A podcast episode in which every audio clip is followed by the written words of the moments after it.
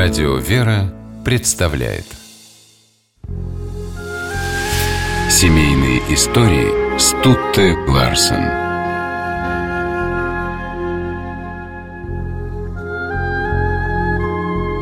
Философ Иван Ильин сравнивал свою судьбу с судьбой библейского Иова, у которого сатана по попущению Божьему отнял все, и который, однако, со смирением перенес все невзгоды.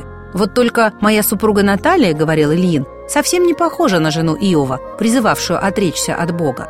Даже в самой отчаянной ситуации Наталья Николаевна оставалась верна Господу и супругу.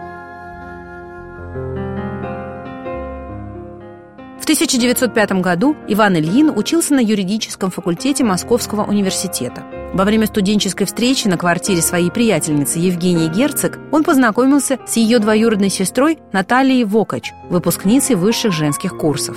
Молодых людей сблизили научные интересы. Иван готовил к изданию перевод немецкой книги по политологии и предложил Наталье, которая превосходно знала немецкий, взять на себя часть работы. Вскоре научное сотрудничество и взаимная симпатия переросли в любовь. Осенью 1905 года Наталье пришлось уехать из Москвы, и Иван впервые ощутил, что не может жить без любимой, которую нежно называл Талей.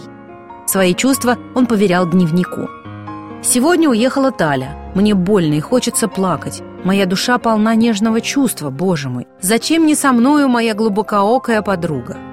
Когда Таля вернулась, Иван сделал ей предложение – Молодые люди обвенчались в августе 1906 года во Владимирской церкви подмосковного села Быково, где находилось имение дяди Ильина Николая Ивановича. Окончив университет, Ильин стал преподавателем на высших женских курсах.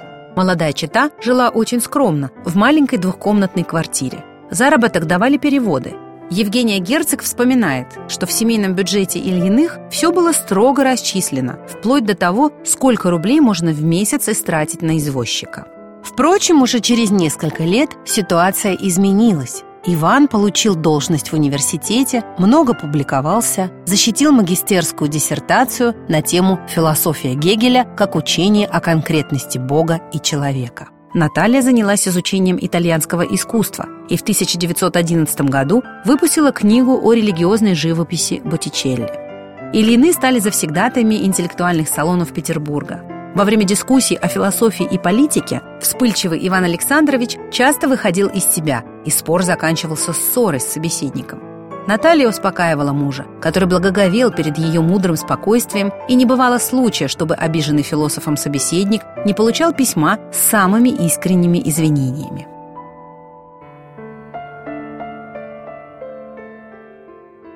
После революции Ивана Ильина пять раз арестовывали по обвинению в контрреволюционной деятельности, но всегда отпускали за отсутствием состава преступления.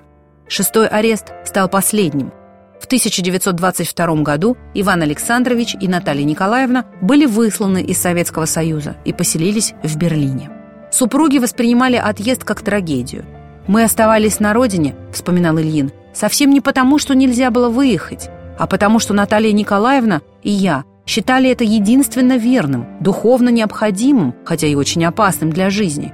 От постели больной матери, лежащей в беспамятстве, не уезжают, разве только оторванные и выброшенные.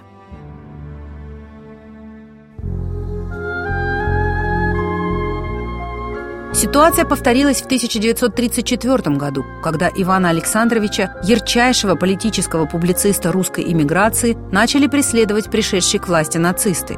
Ильины были вынуждены уехать в Швейцарию, где и прожили остаток жизни – Здесь философ написал свой главный труд «Аксиомы религиозного опыта», описывающий основные этапы движения человека к Богу. Этот путь философ Иван Ильин проделал рука об руку со своей любимой супругой.